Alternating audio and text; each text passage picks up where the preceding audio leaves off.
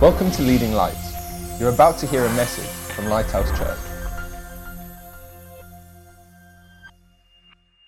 So, we're talking about the ties that bind us. There are several scriptures in the Bible that talk about ties or bonds that bind us together as believers and bind us with the Lord.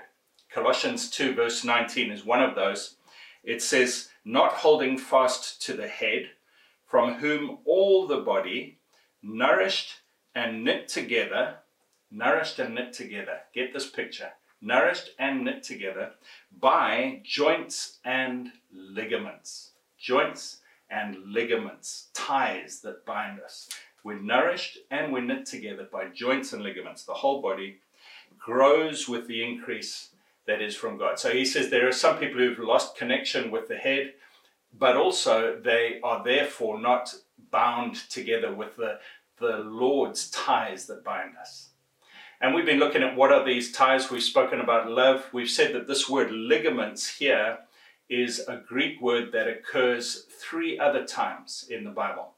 In Philippians, sorry, Ephesians chapter 4, it talks about keep the unity of the Spirit through the bond of peace, the ligament of peace. That means the love and the peace that we have for each other. In Colossians chapter 3, verse 14, it says, Above all these things, put on love, which is the bond, the ligament, the tie of perfection. Love is this bond that binds us. Um, we also saw that it can speak about negative bonds. So in Acts chapter 8, Peter says to Simon the magician, You are poisoned by bitterness and bound by iniquity. You're bound up with the wrong things. But today I want to talk about a different thing that binds us to other Christians. Obviously, we have to be bound to Jesus, the head, and we have to have peace and love and these family bonds. But today I want to talk about the task that binds us because there is a principle in the New Testament of Christians getting together for a purpose that bound them together and made them unified. And I'm hoping to go through the scriptures today. So the first is a word called um, of one accord. Homothumadon is the Greek word. In Acts chapter 2, verse 1, it says, When the day of Pentecost had fully come, they were all with one accord. Homothumadon. Now, this word, homo means together, thumadon means running along. So it means rushing along as a group towards something. And in Acts 2, verse 1, it says they were all of one accord, and then we know the Holy Spirit was poured out. And Acts chapter 2, verse 46, it says, continuing daily with one accord in the temple, they were breaking bread, they were eating food in their houses, and the Lord added to their number. So they were in their homes meeting, but in their minds they were rushing along together. Homothumadon. They had a purpose and it united them, and because of that, the Lord was adding to their number. In Acts chapter 4, verse 24, they had a prayer meeting and they raised their voices to God with one accord and they prayed to Him, and it says the place was shaken and the Holy Spirit was poured out. So, again, rushing along together in prayer, then the power of God is released. And in Acts 5, verse 12, it says, Through the hands of the apostles, many signs and wonders were done among the people, and they were all with one accord, rushing along together. This idea of having a purpose, but being with a team of people who I'm bound to with peace, with love, I'm bound to the head, Jesus, and together we're going somewhere for the Lord, is one of the things that binds us together. I would go so far as to say that if you don't have a task that binds you with other believers, if you're meeting just for the sake of meeting or because you've got nothing better to do or because it's the tradition, if you don't have a task, if you don't know what you're working towards, your unity in the Spirit will be weak. But when you have a task, your unity is strong. Let me show you a few verses um, that Paul wrote in Romans chapter 16. He writes to his beloved friends, and at the end of Romans 16, he gives a list of greetings to people who he knows and loves. Uh, he says, Greet Priscilla and Aquila, my fellow workers. Fellow workers, that's something I'm going to bring up a little bit later. It's the Greek word synergos, where we get our word synergy from, and that means they were part of Paul's team that were doing a task. He says, Greet Priscilla and Aquila, my synergy workers in Christ Jesus. Um, likewise, greet the church in their house. So Priscilla and Aquila had a little team, and they were working towards a task which was reaching Rome for Christ. He says, uh, Greet Andronicus and Junia, my fellow, my countrymen and fellow prisoners who are of note among the apostles. So this was a couple, a husband and wife, Andronicus and Junia, who were apostles, and they had a team, and they were working together for a task. He greets many people, and then in um, verse 14, he says, Greet Asyncritus, Phlegon, Hermas, Patrobus, Hermes, and the brethren who are with them.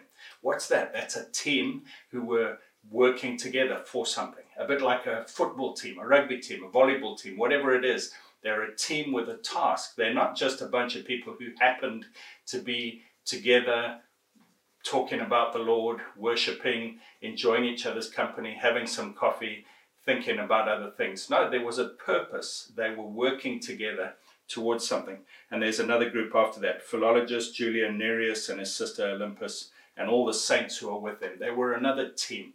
And Paul had a team of fellow workers. I've said it's this word, synagos or synergos.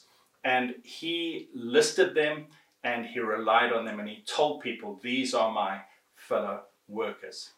Let me read you a passage in Colossians chapter 4, which illustrates this.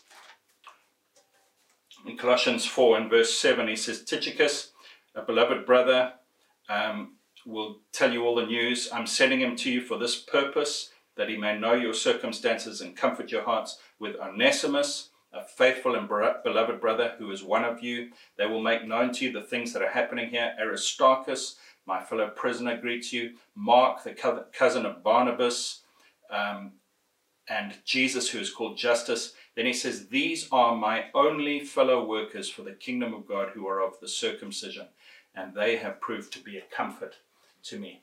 Paul lists his fellow workers. At the end of 1 Corinthians, in 1 Corinthians 16, he tells them about Timothy. He says, I'm sending him because he speaks and works the same as me.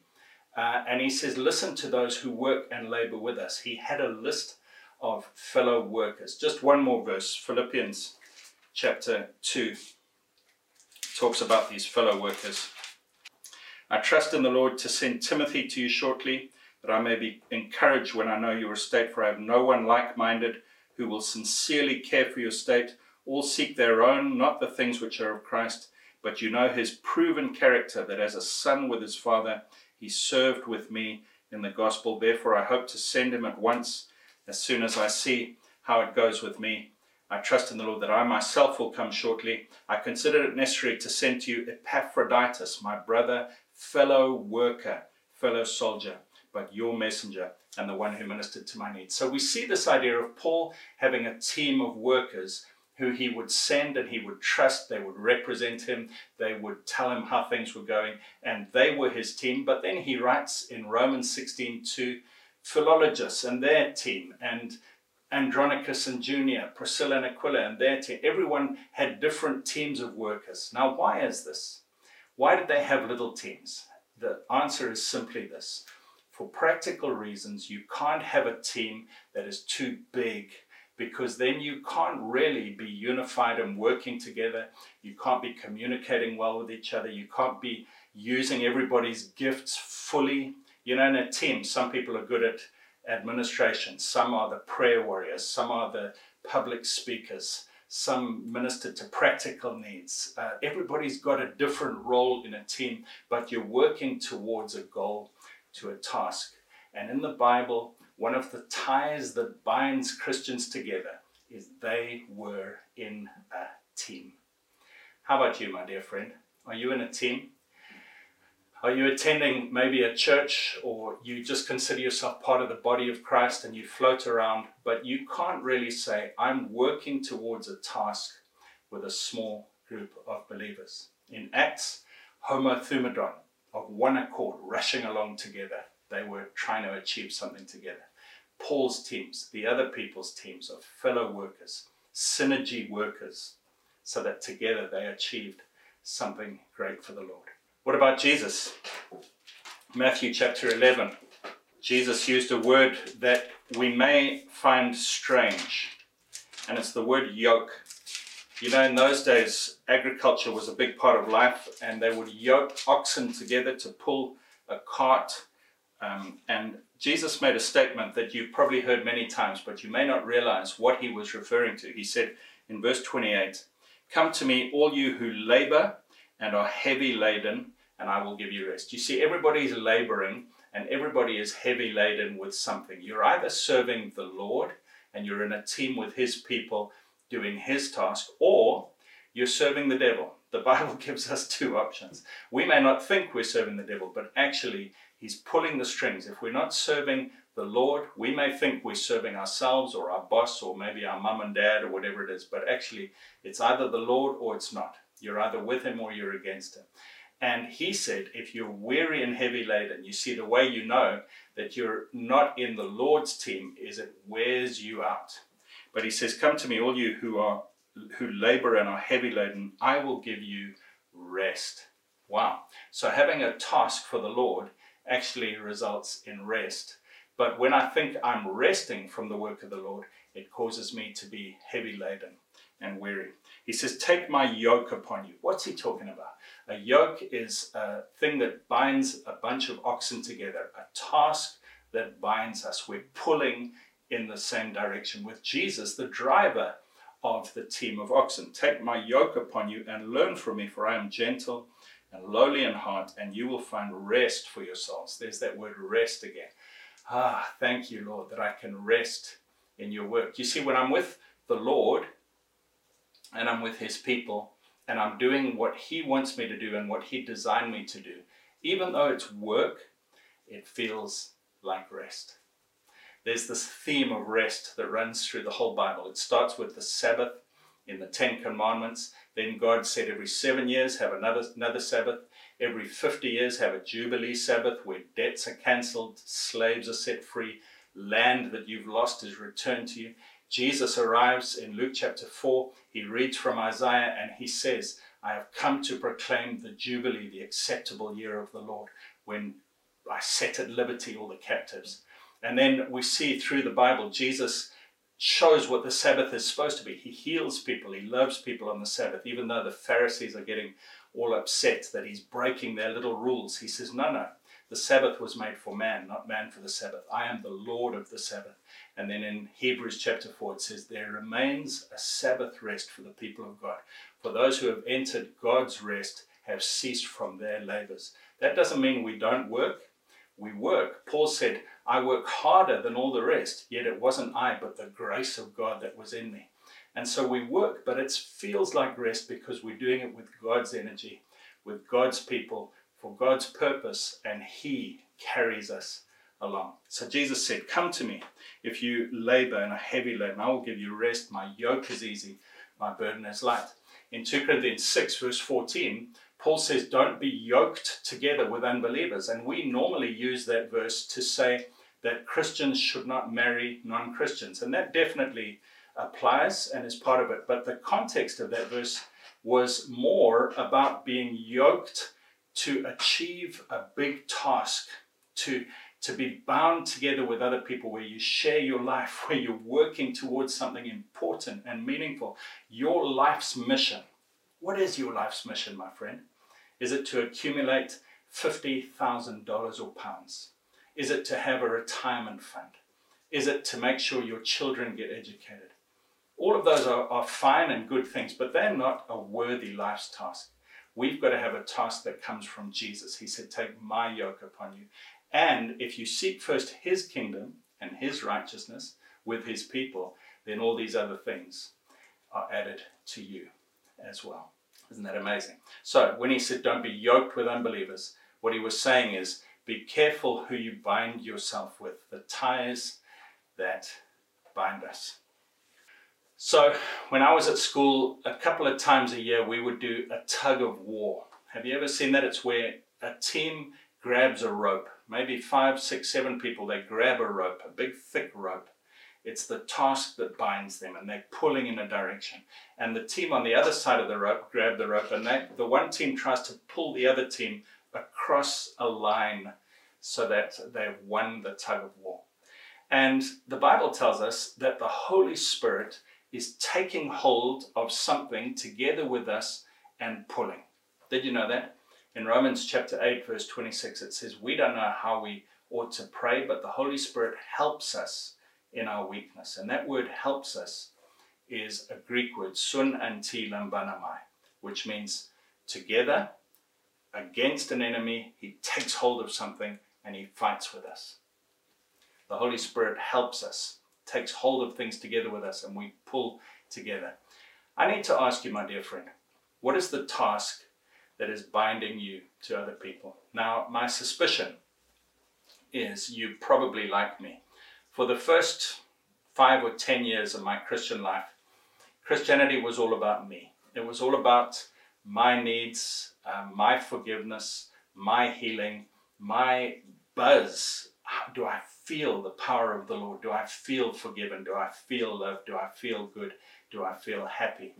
For the first 10 years, it was all about me, and there was healing, and, and the Lord did great things. But then the Lord showed me actually, there's more to this Christian life. You know, Jesus said, just as he was leaving planet Earth, as the Father has sent me, I'm sending you. And he's talking to his little band of followers, his believers, and he says, I'm sending you with a task. And when we realize, when a, a light goes on in our mind, when we realize I'm saved for more than just my own personal healing, I'm saved for more than just my own good feelings. I'm saved for a task and I'm saved with a body, with a team, so that we have a task that binds us together. When I discover that, all sorts of things happen. I become a mature believer. I start looking outwards at others and at the Lord's task instead of always inwards at myself, my feelings. Am I feeling forgiven today? Am I feeling good? Oh no, maybe maybe I've drifted from the Lord because I'm always introspective my feelings go up and down. But when I start looking at a task and I'm bound with others, everything changes. I'd like to close by reading a passage from Ephesians 4, which is a companion passage to the Colossians verse that I read at the beginning.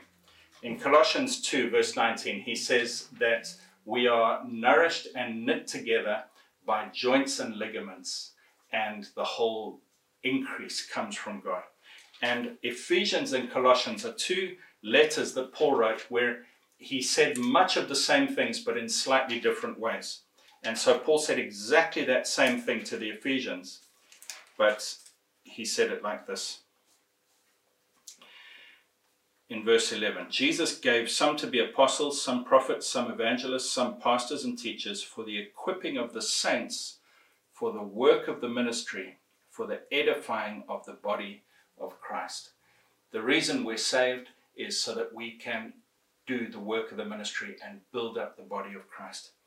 Till we all come to unity of the faith and the knowledge of the Son of God, to a perfect man, to the measure of the stature of the fullness of Christ. Christ wants you to be mature. And part of being mature is growing up and not just looking at myself, but looking at what God wants me to do. Verse 14 that we should no longer be children, tossed to and fro and carried about with every wind of doctrine by the trickery of men and the cunning craftiness of deceitful plotting. We can, as young believers, just be following the latest teaching and exciting idea and, and fad that's coming along, and we can easily be blown off course either by our own emotions, by spiritual deception, or by ideas that seem to tickle our ears and make us excited. But he says when you mature, you get solid teaching, solid doctrine. Uh, because the apostles, prophets, evangelists, pastors, teachers, you're linked with other believers who are helping you to grow, to become mature, not to always be dependent on them, but to be mature. And then he goes on to say, But speaking the truth in love, we may grow up in all things into him who is the head, Christ we're speaking the truth in love. There's a maturity that comes from being able to speak in a team honestly, like Heidi spoke about last week, the ability to resolve conflicts and speak with love, but to deal with things. And then he says, from Jesus, the whole body, joined and knit together by what every joint supplies. Can you hear those words are so similar to what we read in Colossians? He says, joined and knit together. In Colossians, he said, nourished and knit together. By what every joint supplies. In Colossians, it said, by every joint and ligament. These ties that bind us. But here he says, it's what the joint supplies according to the effective working by which every part does its share causes growth of the body for the edifying of itself in love. He said in Colossians, the increase that comes from God. Here he says, as each part does its work, as we all contribute our share, as we're yoked in a team of oxen pulling in a direction, but we're all contributing our unique and specific gifts. He says, as we do that, every joint, every tie that binds us is supplying something to the whole. There's synergy, there's a team working together, and we're achieving something. And there's growth, there's maturity, and uh, amazing shining out of Jesus to the world around us. Can I ask, are you in a small team? You, you say to me, Greg, why a small team?